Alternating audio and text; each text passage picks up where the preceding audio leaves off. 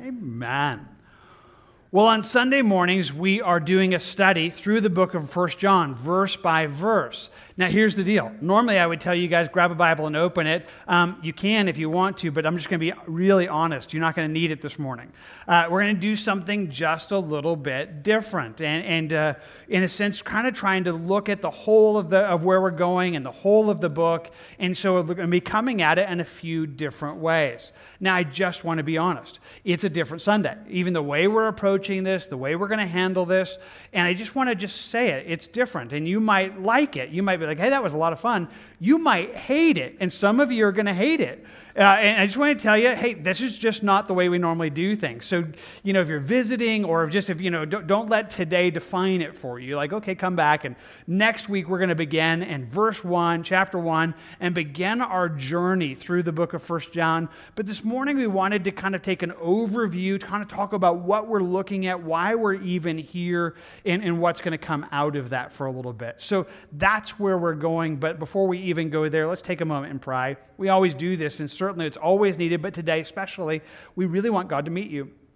We really want in the midst of this that not only is it be information, but it would be a time that through the things we talk about this morning, that the Holy Spirit would show you something so that when you leave, you would go, that's what he was showing me.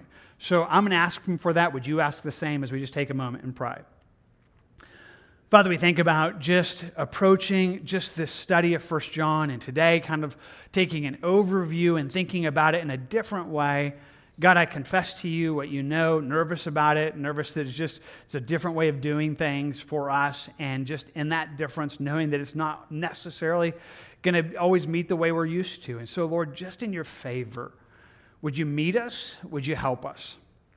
Would you help us to understand the things that are before us, see the things that we're going to talk about a little bit, but in the midst of it, God, in your favor, would you make this morning impacting?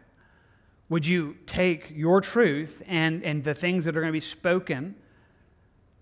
Lord, would you take something and cause every one of us to hear from you? Give us ears to hear what your Spirit would speak today so that not one of us miss that opportunity of hearing from you. We ask for that together, and together we ask for it in Jesus' name. Amen. Amen. So, First John, that's the, the book that we've started. We actually began a couple weeks ago with some character studies on John, just to kind of meet the man that wrote this. And so now we're at the very kind of cusp of getting ready to launch into this book. And so let's just pause and ask the question why? What is it in the book? What, what is the book of First John about? What is it that we should anticipate or expect as we dive in this book? Where should we kind of position our hearts to be adhering from the things that God is going to have? That's kind of the question that we want to ask this morning. But in asking it, I just want to own up to you right now. That's a little bit of a difficult thing because First John is a very different book. If you're a Bible student, and you've studied through the Bible or read it, you might already know this. Many of the books of the Bible have a very linear kind of a thought, very logical kind of progression, like this plus this equals this, and this is what it does, and therefore this.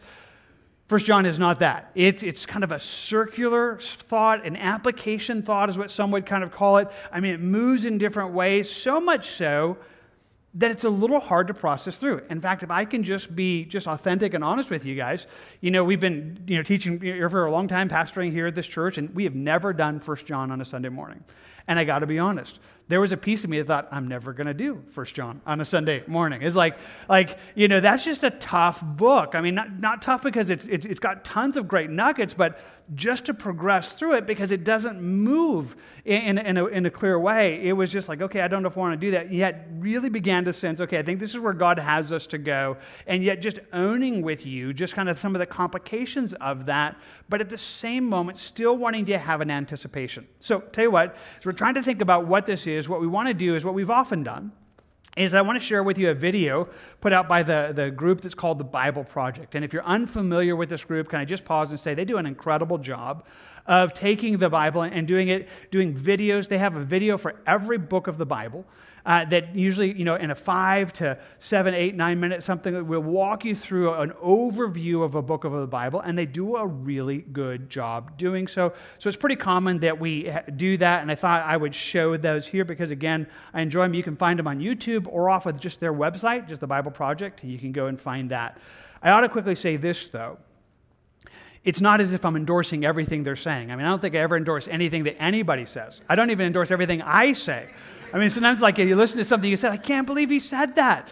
It was me. I can't believe it. You know, but so, I mean, just don't take, I mean, it's not that I agree with everything the Bible Project does. In fact, even in this video, they're going to begin with kind of the question of who actually authored the book of First John. And there is debate. We talked about that a little bit last time, and uh, some kind of think it might be just a guy that came after the disciples. I really believe it was John the Apostle.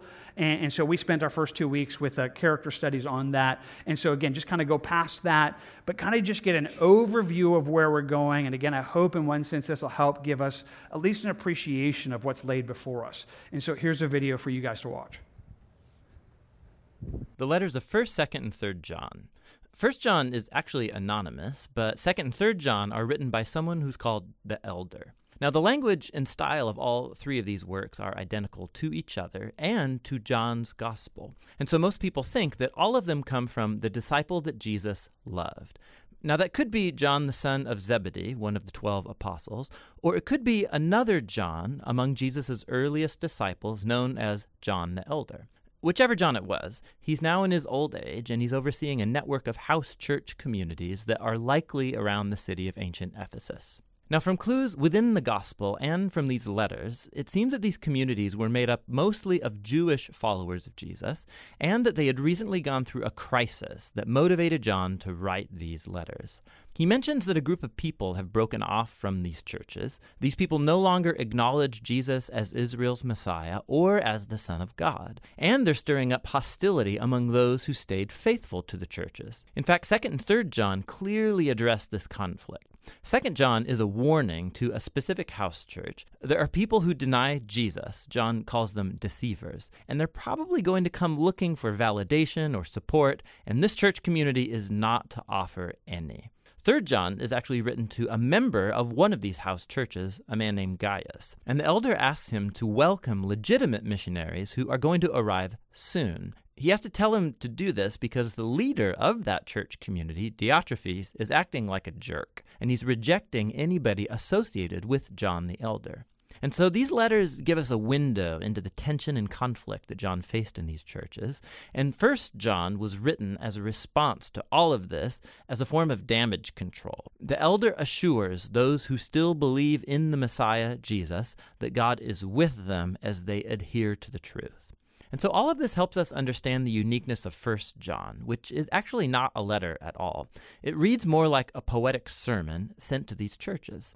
John says that he's not communicating new information. In fact, almost all of the key ideas and words in 1 John come right out of Jesus' teachings in the Gospel of John. And so John's goal is to remind them and persuade these Christians to stay true to what they already say they believe. The poetic quality of John's sermon is really cool. He doesn't develop his ideas in a linear or logical way. Rather, he uses a well known technique of ancient rhetoric called amplification. So, John has just a few core ideas he wants to communicate about life and truth and love. And he's going to cycle around these ideas repeatedly, each time offering a little bit different of an angle or emphasis. He uses a lot of hyperbole, he uses very stark contrasts with simple images of light and dark and love and hate and good and evil. But don't let the simplicity of 1 John fool you. This work is deeply profound. There's a clear introduction to 1 John and then a clear conclusion, and the flowing cycles of the sermon in between these two don't follow any kind of rigid literary design. But there do seem to be two larger sections. Each one is marked off by the introductory phrase, This is the message. And then each is followed by a repetition of images about how God is first light, and then how God is love. And all of the ideas in these two parts flow out of and cycle back into these two core ideas. So the introduction is very similar to the prologue of the Gospel of John. It has echoes of Genesis chapter 1 and Proverbs chapter 8. John speaks of the word of life that was with God in the beginning. For John, the word God refers to both the Father and the Son, who came to bring life into the world. And so those who saw and heard and touched the Son are called we. John's referring to himself and the apostles who were eyewitnesses of Jesus. And so now we have a message for you, the next generation of Jesus' followers. So when the apostles share the word of life with others, these others are also brought into fellowship with the Father and the Son through the apostles. The word fellowship here is koinonia in Greek. It means a participation or sharing. When people hear the message about Jesus through the apostles, that message brings them into a real relationship with Jesus himself and into a real participation in God's own love and life. And so this flows right into the first main section. This is the message God is light. This is the message of the apostles that the God revealed in Jesus is light. And so, if people want to participate in God's own life through Jesus, they need to keep walking in the light which is a really cool image, but what does it mean? It means for John to keep Jesus' commands. And that's hard, so when you fail, Jesus' atoning death will cover for your sins. And then once again, you're called to get up and obey Jesus' teachings. But which one of his teachings? John reminds the churches of Jesus' old slash new command given to the disciples at the Last Supper that they love one another as he loved them. Doing this is walking in the light.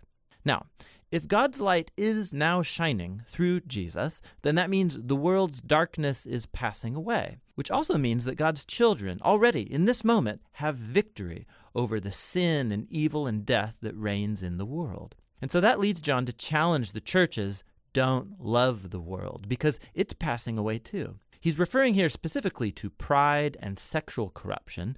Likely, these are problems connected to the conflict that was happening in the churches. And so, this leads John to warn the churches about these people who have left the communities and who deny Jesus as the Messiah. John calls them the anti messiahs and deceivers, but he's confident that those who still know the truth about Jesus are, in fact, the true children of God and they are loved by the Father. And they show that they're part of God's family when they do righteousness and when they love one another, unlike the deceivers who are generating anger and strife and division. And so this transitions into the second main section of the sermon.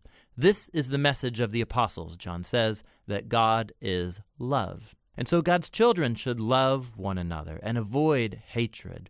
Don't be like Cain from Genesis chapter 4, John says. His hatred led him to murder his brother.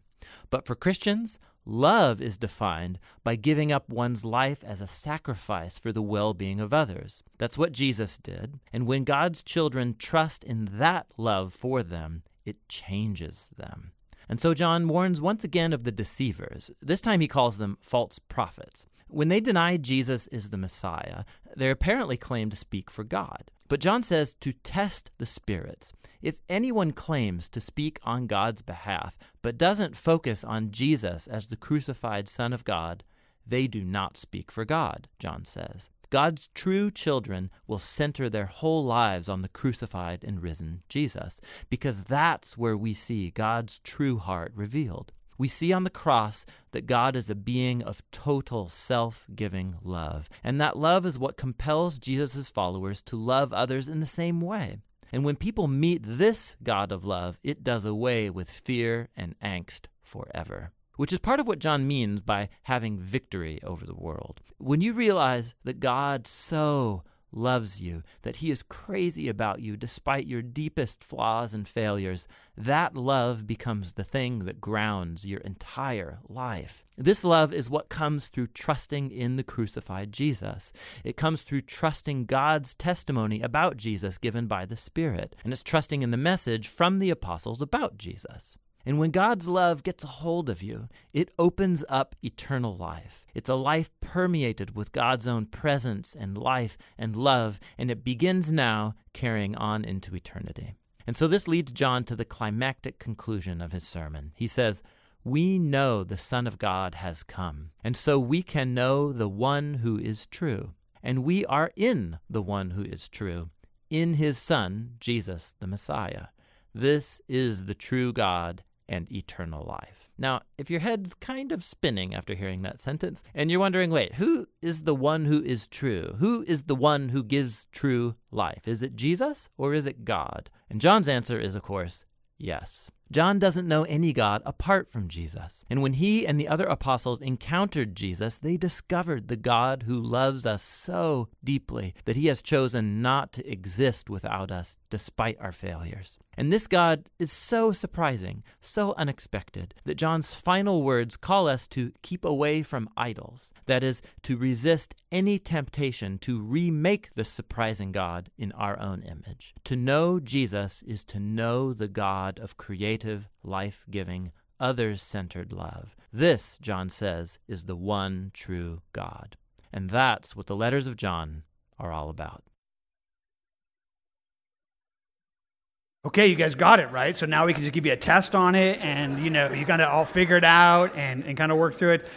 Well, hopefully, you know, in one sense, you at least have an understanding of where we're going. I mean, I just want to tell you, it's going to be an amazing book. It's a book that really does deal with this genuine life, this Christian life that God has for us, and, and will invite us to, to knowing the reality of that and how pervasive it is, how it brings us into incredible love and how it brings us into to joy that's amazing. He's going to talk to us about how to do that and talk about our sin and how we both kind of appropriate forgiveness but also overcome and he's going to deal with how we do that but also recognizing both the weird fallen world that we live in but also false doctrine and false teaching that would so pull us off base and just kind of guiding us into this place of just walking with him in this life in this love and i just want to tell you I find that to be something that we need. I don't think there's probably anybody, if you could be altogether clear, would look at that and think, well, I don't need to, think I need any of that. You know, I, I hope that's not true. I hope you're here saying, well, I would like to know more. Yeah, that does sound even very much appropriate in the midst of it. And so, for that, that's what we want to talk about. That's some of what's in the midst of this for us to see. And again, it's going to be a place that will draw us to the life that God has for us, to the love of God, both being received and flowing, to God's truth in the midst of this. And it's going to be profound. But I want to just pause again and say it's going to be a little bit challenging because, again, it doesn't flow in a linear or logic or piece upon piece, which is kind of the way I think. I mean, for you guys who are, you know, this is your church, you know. I mean, I think in outlines. I mean, I do like outlines on the screen or bullet points. It's like, hey, that's it works. This is going to be very different. I mean, sometimes it's going to feel like we talk about a truth, and you're going to be like, okay, we talked about it. And then we go away from a little while. Then a couple weeks later, we come back and you're like, didn't we already talk about this? It's like we did, but now we're talking about it again, but from a little bit different angle. And they'll be like, okay, well, we talked about it. Then it'll be again. It'll be like, hey. and then sometimes you'll be like, okay, we're working. And then, wait, we just switched gears. I mean, we didn't even finish that thought. You know, we, got, we have more things to think through. And he's like, he's going to come back to it. And so I just want you to know that's going to be a little bit challenging, but I also believe that God did it on purpose. That this isn't an accident, that he wrote the book this way in a way that's going to just draw us to find ourselves orbiting around this in a way that will be challenging to kind of put it all together, but at the same moment, hopefully just building in a way that although it's not, you know, piece upon piece logic, it's truth coming together in our lives that will produce in us good things. And I just want to tell you, I think it's going to be that way. And if you'll join us in this study and go verse by verse through the book of First John, I do believe that God is going to do some good things. And so, kind of just as we gaze at that this morning, I wanted to put that before you. So you have some expectation of why or where are we going? What's going to happen in the midst of this? How is that going to work? And, and where do we, what, what should we expect in that? Well, now you, at least you have at least some sense of an expectation. So I've already kind of talked to you a little bit about just why we're here. So again, I, you know, for me, as we finished our last study, and I found myself just, okay, God, what's next? Where do you, where do you want us to go next? really began to sense that he was leading us to First John, and I've already been honest with you. There was a little bit of reluctance on my part, okay, like dragging me forward, like, no, not that, no, no, no, no. That's going to be tough. Like, that's going to be hard to put it together. But I mean, it just became more and more clear. I, I think this is the book that God has for us to kind of work through now. So I'm excited just believing he's led us to that. But something was also happening at the same moment. You know, as I found myself being led to First John, I found myself kind of drawn into a place of just thinking through things that God has done with this book, and very specifically with Calvary Chapel. That, in one sense, as you, as you think about what is a Calvary Chapel, and maybe you know, maybe you don't know, we are a Calvary Chapel, Calvary Roswell. There are across our world about 1,700 Calvary chapels. It's a movement, although every church is individual and every church is you know, kind of its own deal in, in the midst of that. But there's a movement that works through that is really kind of what Calvary Chapel is, in some senses, understanding okay, what is that thing? What is this? What makes Calvary? What is Calvary Chapel? How did that work? And again, some of you know a little bit of the history. Early in the 1960s, a man named Chuck Smith, a pastor who had already been pastoring for over a decade, uh, really began to find his life altered and, and even just his approach to the Bible altered. That, in one sense, he had been you know, one who had been teaching it the way he was taught. Uh, which were very topical messages, very, you know, hey, just this is what we do. And God altered that in a way that really laid a foundation uh, that is true for Calvary Chapels ever since. And so, what I thought I would do is I just wanted to share with you that story a little bit. Uh, I want to show you a clip uh, that Chuck Smith was speaking, and, and he was speaking. This is a Preach the Word conference given a number of years back uh, where he was given just the opportunity to, to speak. And so there's a bunch of pastors speaking. Uh, it really it was for pastors and Bible teachers to call them to be, hey, stay to the Word, like teach the Word. And so he's speaking in the midst of that, and he's going to tell the story of how God altered his life and what First John was in that. And so I want to show you that, and then we'll kind of stop the message right in the middle so you can go back and get the whole thing ever if you want online. Uh, but it's going to take a minute to get there. I mean, I could have just kind of fast forwarded uh, in the message to that, but it kind of felt like it needed to build that way. So give it just a couple moments and just kind of get a chance to, to hear from him, but then hear a little bit of the story that laid the groundwork for who we are and what Calvary Chapel is. So here's uh, Pastor Chuck Smith sharing.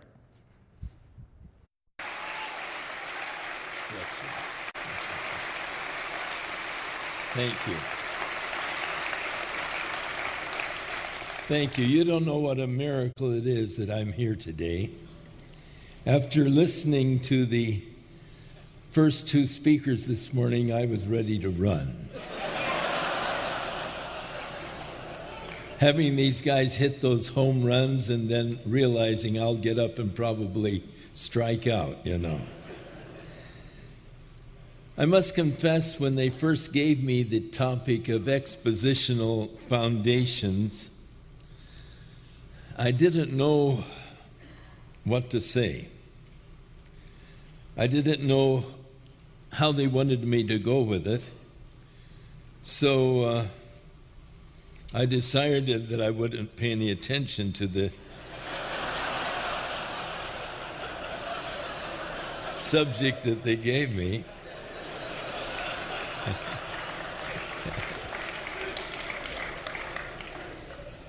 But the importance of biblical exposition.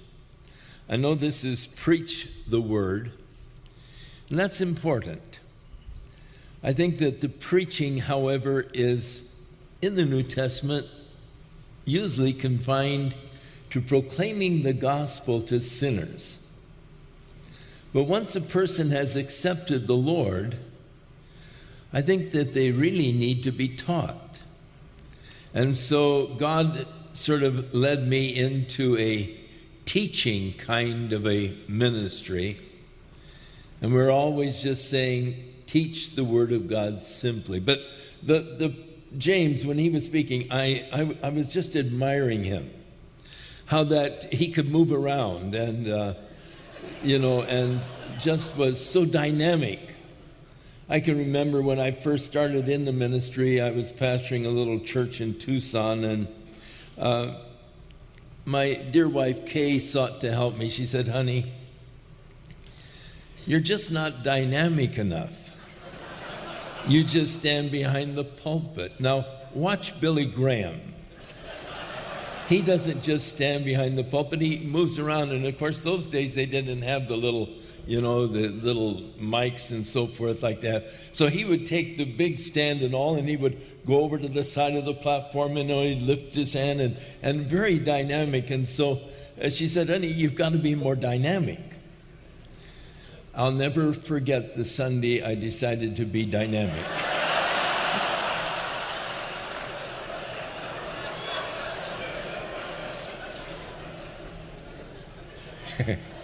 I, I remember it so clearly. I was getting to the major point of my message. I grabbed the microphone and I went over to the side of the platform. I lifted my hand, a Billy Graham, was going to drive this point home, and my mind went totally blank. now, I, I experienced that more often today than I did then. Uh, they call it senior moments, I think. I remember uh, how the two fellows had met together, old fellows, and they hadn't seen any, each other for years. They'd been in high school, played football together. And uh, they were talking about the good old high school days and how, you know, exciting and all it was, and um, the, the teams that they were playing against. And finally, the one fella said, You know, we had some great experiences and wonderful memories, uh, but I can't remember your name. what is your name now? He said, Do you have to know this very moment?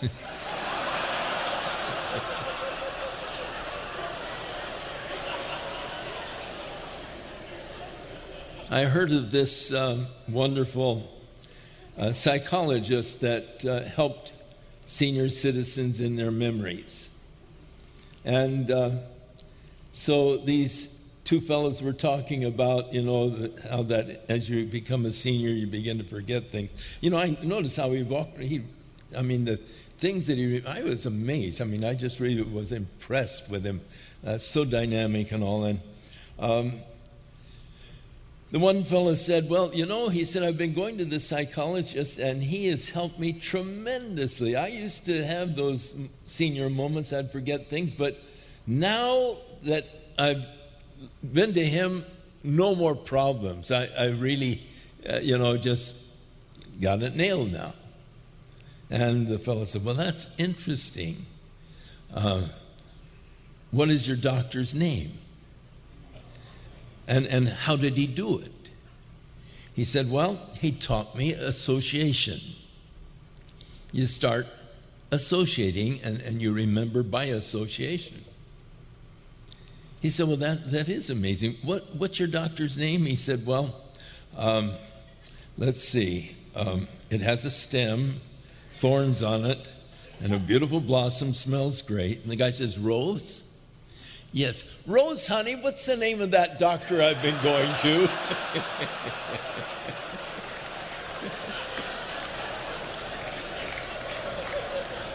you laugh, you'll get there.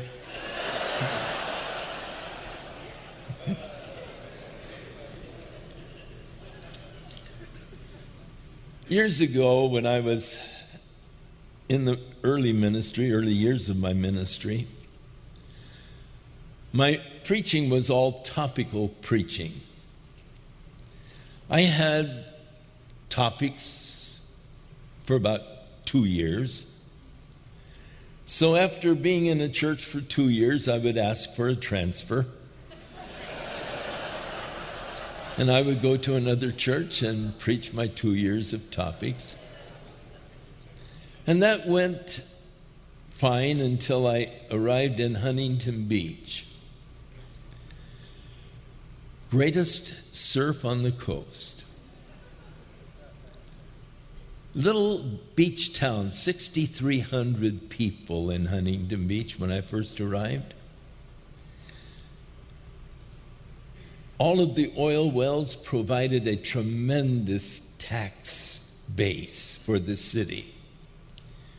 So our taxes were the least in California because the oil wells took care of it. We had the finest schools in all of the state. Uh, swimming pools in the grammar school, enclosed swimming pools. I loved Huntington Beach. loved the surf. But my two years was running out. I don't want to move. You know, I'd like to say that I got a revelation, and the Lord spoke to my heart and said, Chuck, start teaching, you know. It wasn't that way. It was just, I, have got to do something to stay here.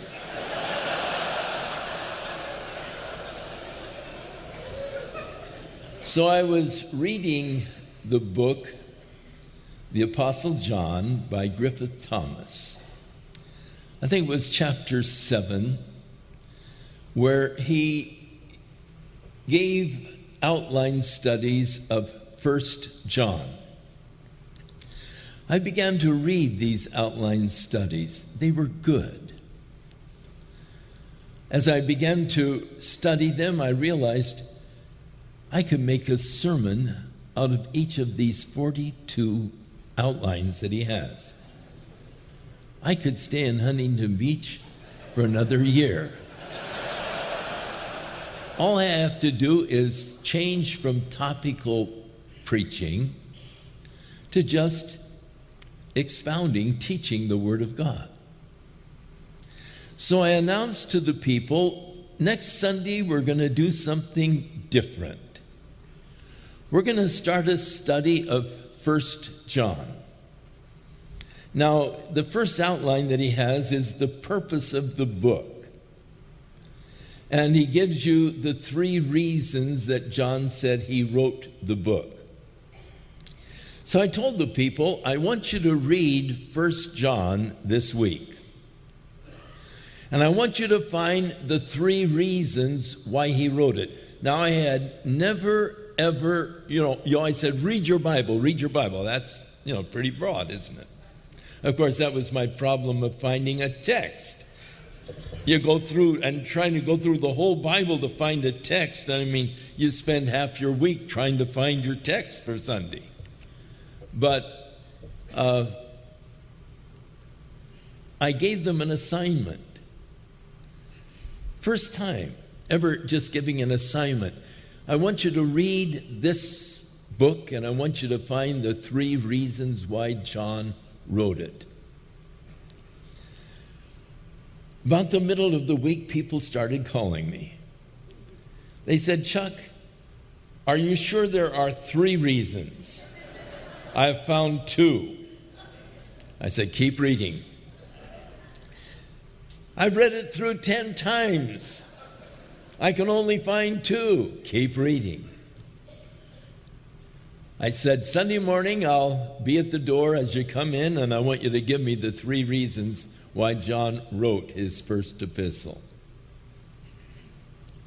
Of course, John, very obvious, he said that he was writing it that your joy might be full.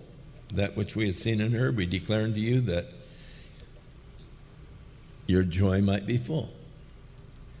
And in chapter 2, he talks about these things have we written unto you that you sin not.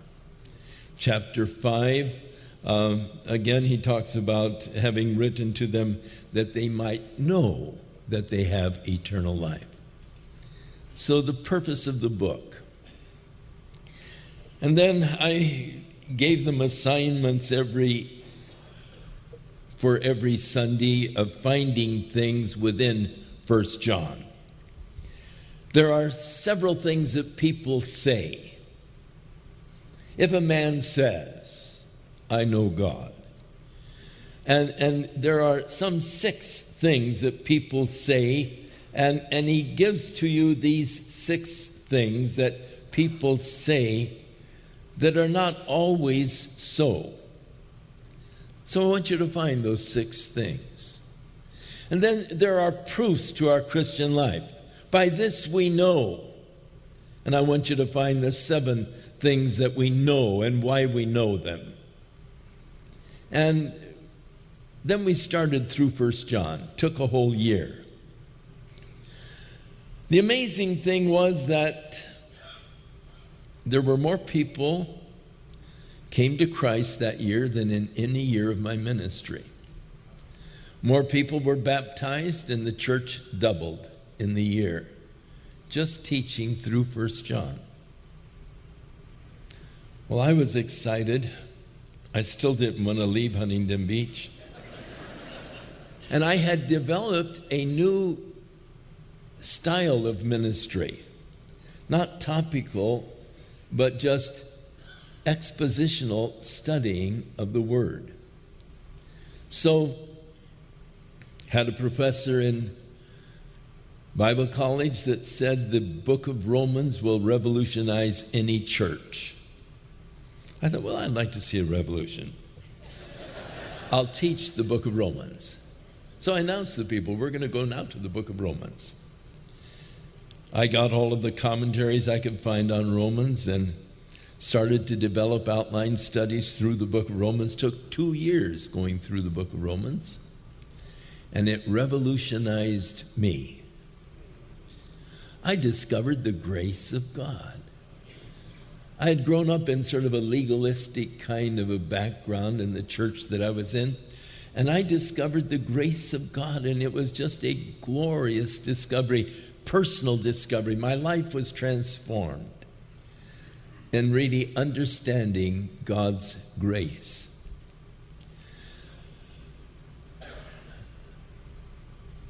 Halley's Bible Pocket Handbook. I used to. Uh, make a practice of giving one out to everyone who accepted the Lord. That they could read it along with their Bible because it was so chock full of just good information in a condensed form. And I would always give, I would go to my library because it made an impression, take my book and hand it to them, and then I'd go get me a new one because they were always revising it, you know.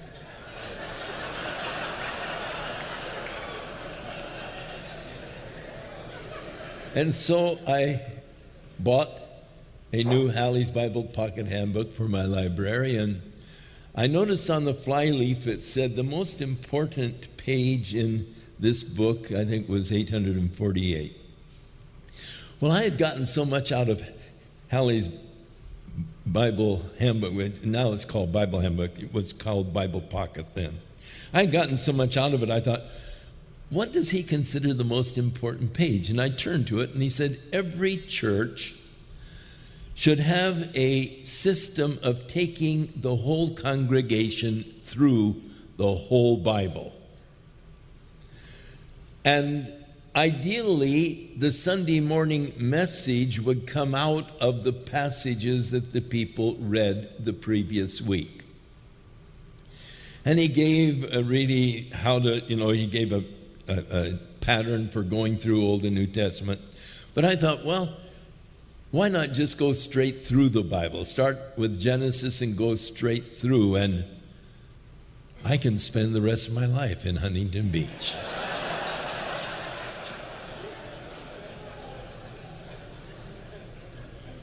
But unfortunately, my church began to prosper and grow so much that the denomination I was in noticed and they uh, sort of insisted that I take one of their largest churches, which was floundering because of a um, problem that the pastor had with morals. And so I left Huntington Beach reluctantly, but I had developed a pattern of expositional teaching, just simply teaching the Word of God simply. And I've followed that pattern through the years in the ministry, over 60 years now. Well, but the pattern didn't start till I was 17 years in the ministry. So, uh, but since that time, following that pattern of just simply teaching the Word of God simply simply teaching the Word of God simply. That really did begin to define both who Chuck Smith was and even what Calvary Chapel would become. And it's just a powerful reality. And yet, I draw your attention to it this morning because there is a sense of just uh, as we get ready to journey into First John that I find myself thinking about that, just thinking about all that has gone before. And so, again, you probably caught some of that in the midst of it, but let me just kind of put a couple pieces together, maybe add a little bit more. There's much, much more. Uh, Chuck shares the story in greater details in other places, but Chuck Smith, you know, born in 1927, died about eight years ago this month, and, and yet his impact was incredible. Uh, he would spend 17 years, the beginning of his ministries, in the Foursquare denomination. He spoke about that a little bit. And it was in the midst of that where he kind of discovered this idea of teaching through the Bible. And it's a fun story because it really did change him. I mean, in many ways, he began to do very, very well as far as the church was growing. Even though he wasn't doing any of the kind of stuff that the church was doing, it would eventually drive him out of the denomination eventually just getting crossways with the leaders because he was doing his thing and wouldn't kind of go with their uh, programs and things they were doing and so they end up kicking him out of the denomination after 17 years. But he discovered how to do that and so he was looking for a church and there's this little church uh, there in costa mesa california that needed a church. It had already existed, Calvary Chapel. There were 25 people there. Uh, he went there, kind of candidated. They, they called him to be their pastor, and he just said, Okay, I'm going to make these 25 people, you know, the best loved and best taught sheep I can. And he had taken all that he had learned, uh, you know, kind of just, okay, teaching the, Bible, the Word of God simply, and that became the foundation of, of what would happen. But then God began to move. Uh, many of you guys are aware of it, but the 1960s were incredibly hard years for our, our nation, hard years for our world, but God interrupted it. I mean, He interrupted it with this incredible movement, a revival that swept across the nation, around the world. The Jesus movement, in many ways called Calvary Chapel, was very much a part of it. It was bigger than Calvary Chapel, so it wasn't just that, but Chuck Smith would become a big part of it. His church would explode to the thousands, to the tens of thousands, to eventually hundreds of thousands across California, just people coming to Christ all across the nation, incredibly used uh, in, in, many ways, you know, just in all of those ways. And yet, one of the things that would define it would again be this idea that out of those 1,700 churches that began to move, that there would be things that would define it.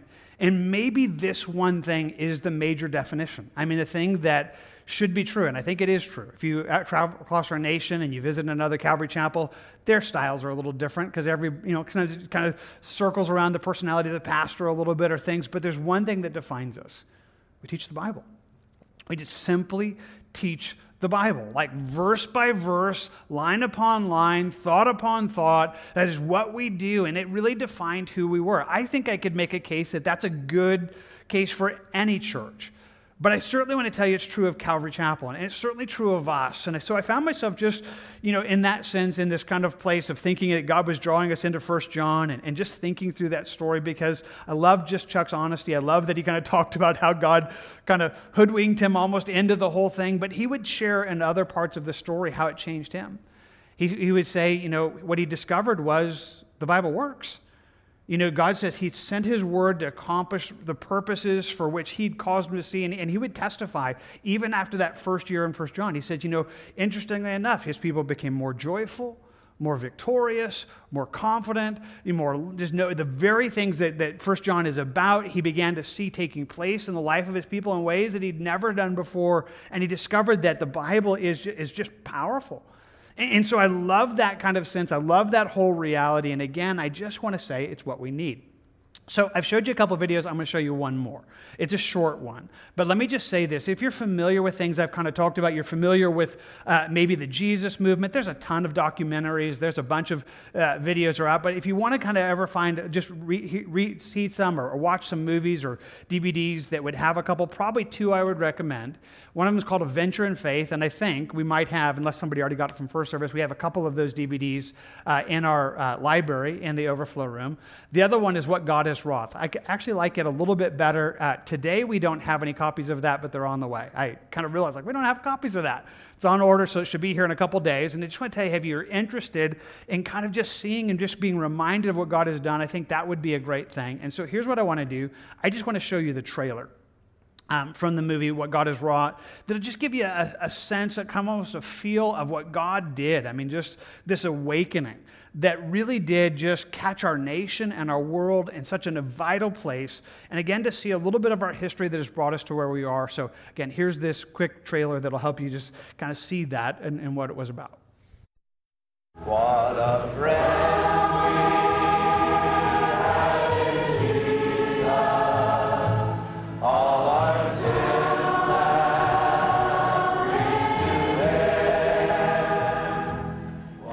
beauty, the glory of the whole experience as the uh, beach is just lined with thousands of people singing the choruses and praising the Lord, then walking out into the water and the bearing of the past, and then when they realize that all of the past is gone, that it's all been buried, that God has absolutely nothing against them. The slate is clean. It's a brand new life now with Jesus. Not only that, even as the Spirit descended upon Jesus after his baptism, their hearts are open and they just receive the power of God's Spirit to live that new life that the Lord wants them to live. And it, it's indescribable. Keeper of the stars, Lord of time and space,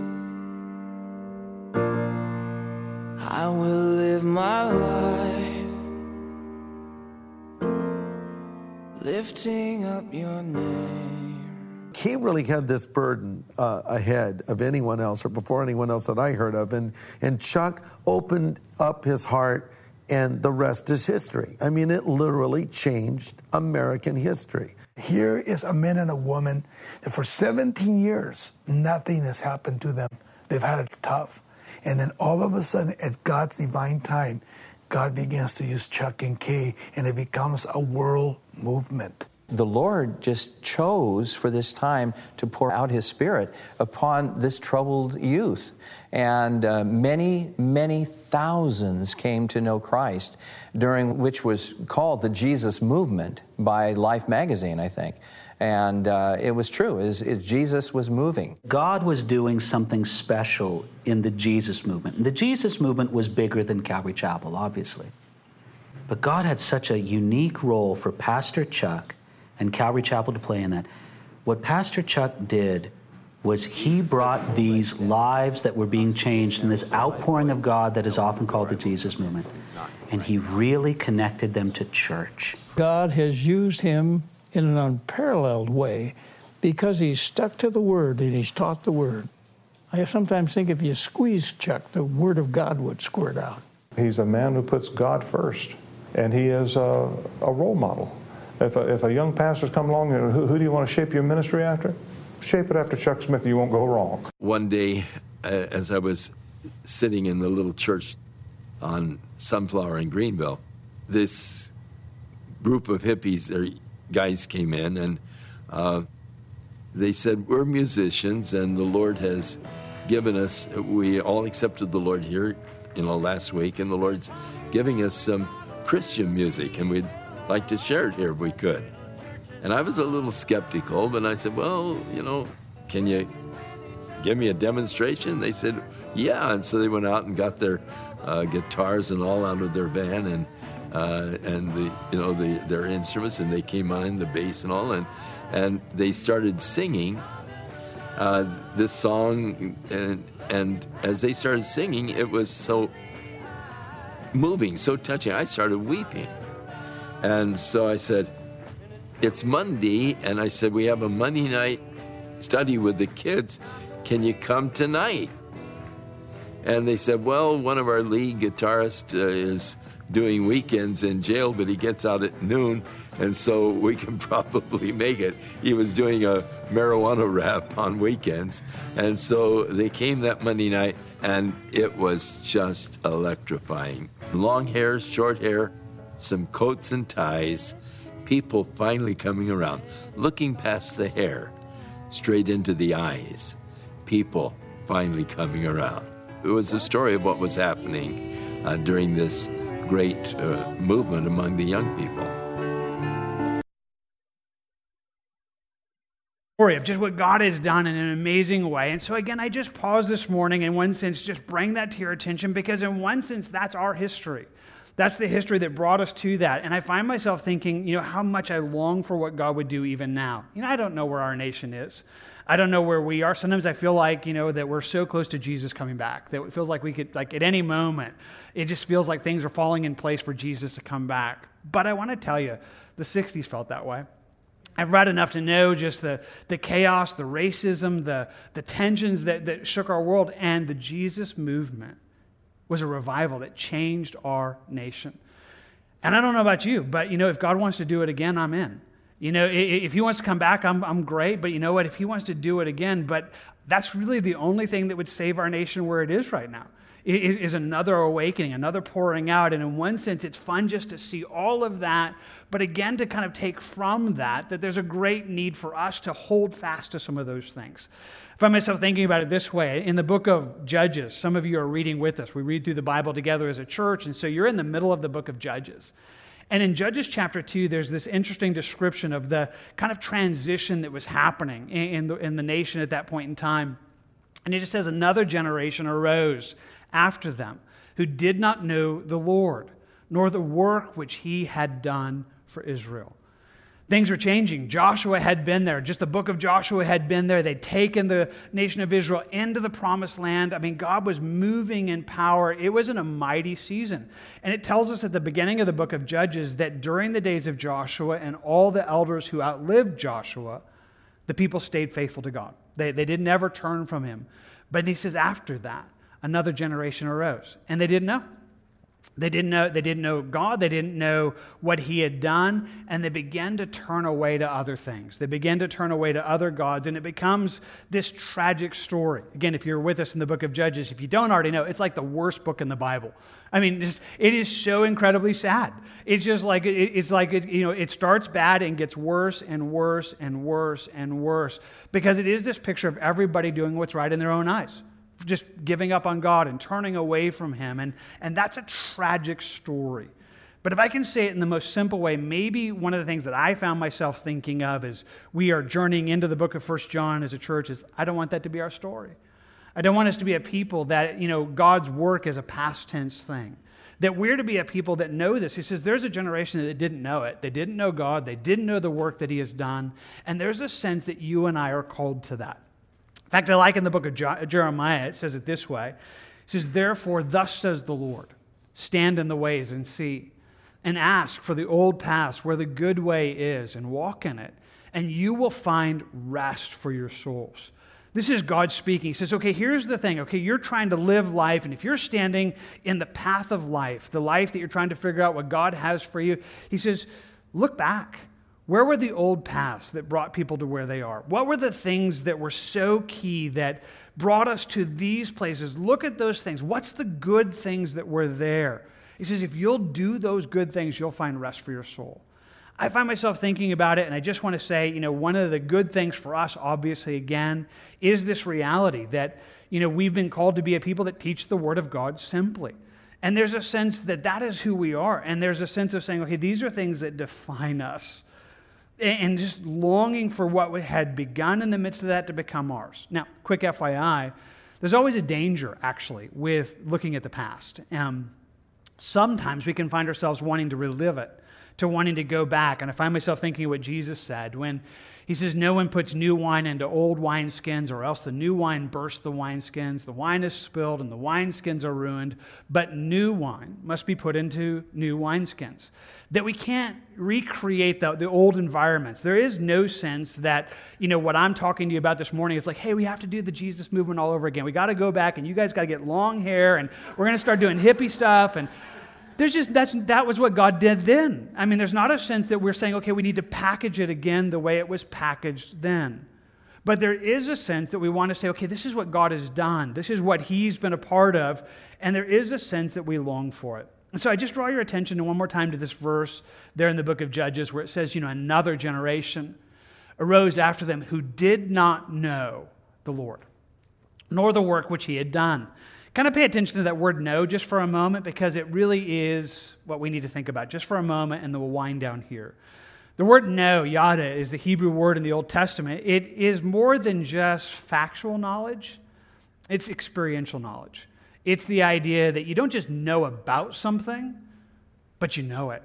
You don't just know it as if you know you read about it in a book, but you know it personally. It's not like you just read a book about somebody, it's like you know that person. And so he says, here's the thing. There's a group of people that came, and it's not that they forgot all the facts, they probably didn't. They probably remembered, you know, many of the things that had happened in the days of Joshua, but here's the thing. They didn't know the Lord. They didn't know him personally, experientially. They, they, they got into a place where it was all going through the motions, where it was all this external thing. They didn't know the Lord and they didn't know what he had done.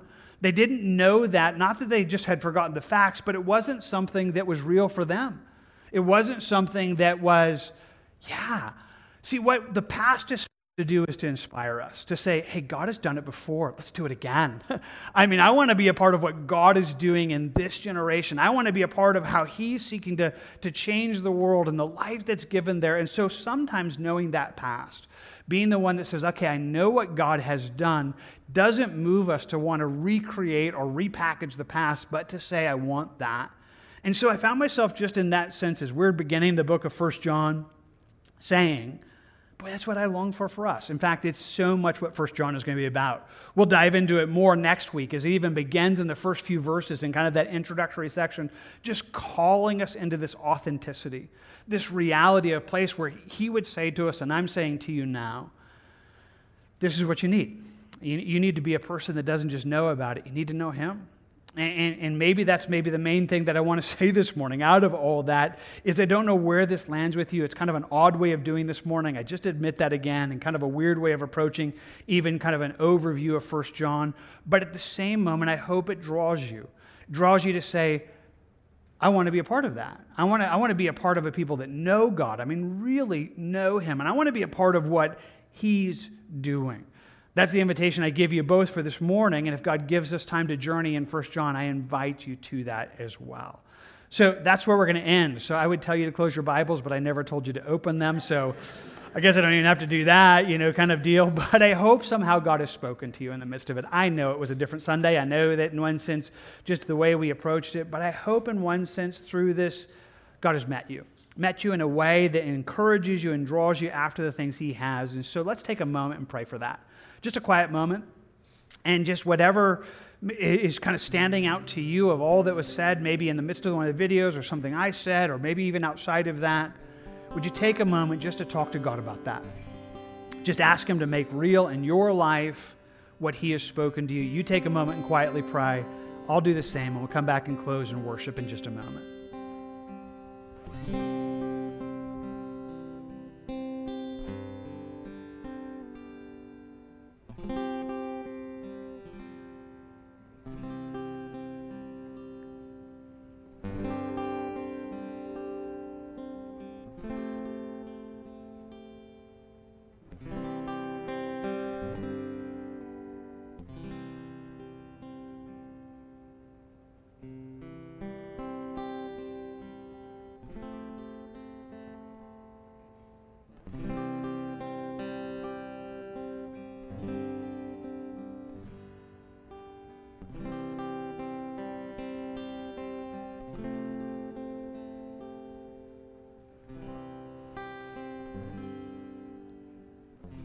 God, as we take a little bit of an overview of just even the expectation of this study in First John, I'm excited. I'm excited because I believe your word is powerful. That you have said you have not sent it in a way that it doesn't return to you void. It accomplishes the purposes for which you have sent it. God, do that.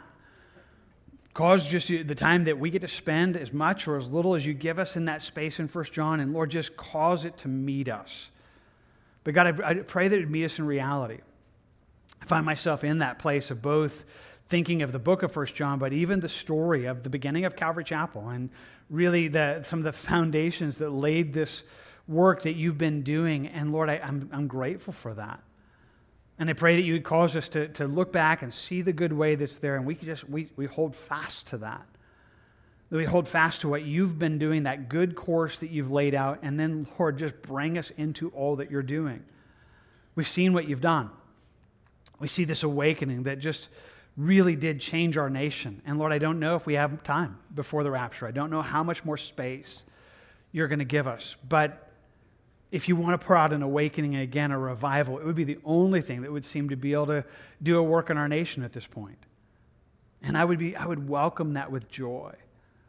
But even if that's not where we are going, even if instead we're heading past to the end, I know for me, I want to approach that with an awakened heart. I want to be a part of that, just knowing you and your work. And I pray that for me and I pray that for us, that you would draw us to you. God, draw each person here, those who, who are yours, draw them to you. Lord, in the midst of this, there might be someone who's gathered here and they're not even your child, and, and kind of a weird Sunday morning in that sense for that kind of impact. But Lord, you're God. And so I pray even for those who don't know you that today they would be reminded, they'd see it, they'd understand that there's a real God who's really at work, and you would draw them to have a real knowing of you. That they wouldn't just know about you, but they would know you. I cry out for that even right now, and I thank you that that's what you're seeking to do. We honor you right now for that, and we honor you in Jesus' name. Amen. Amen. May God meet you in that. May He draw you. And again, if that's you, that even you just don't know the Lord and God would draw you to Him, we would love to be a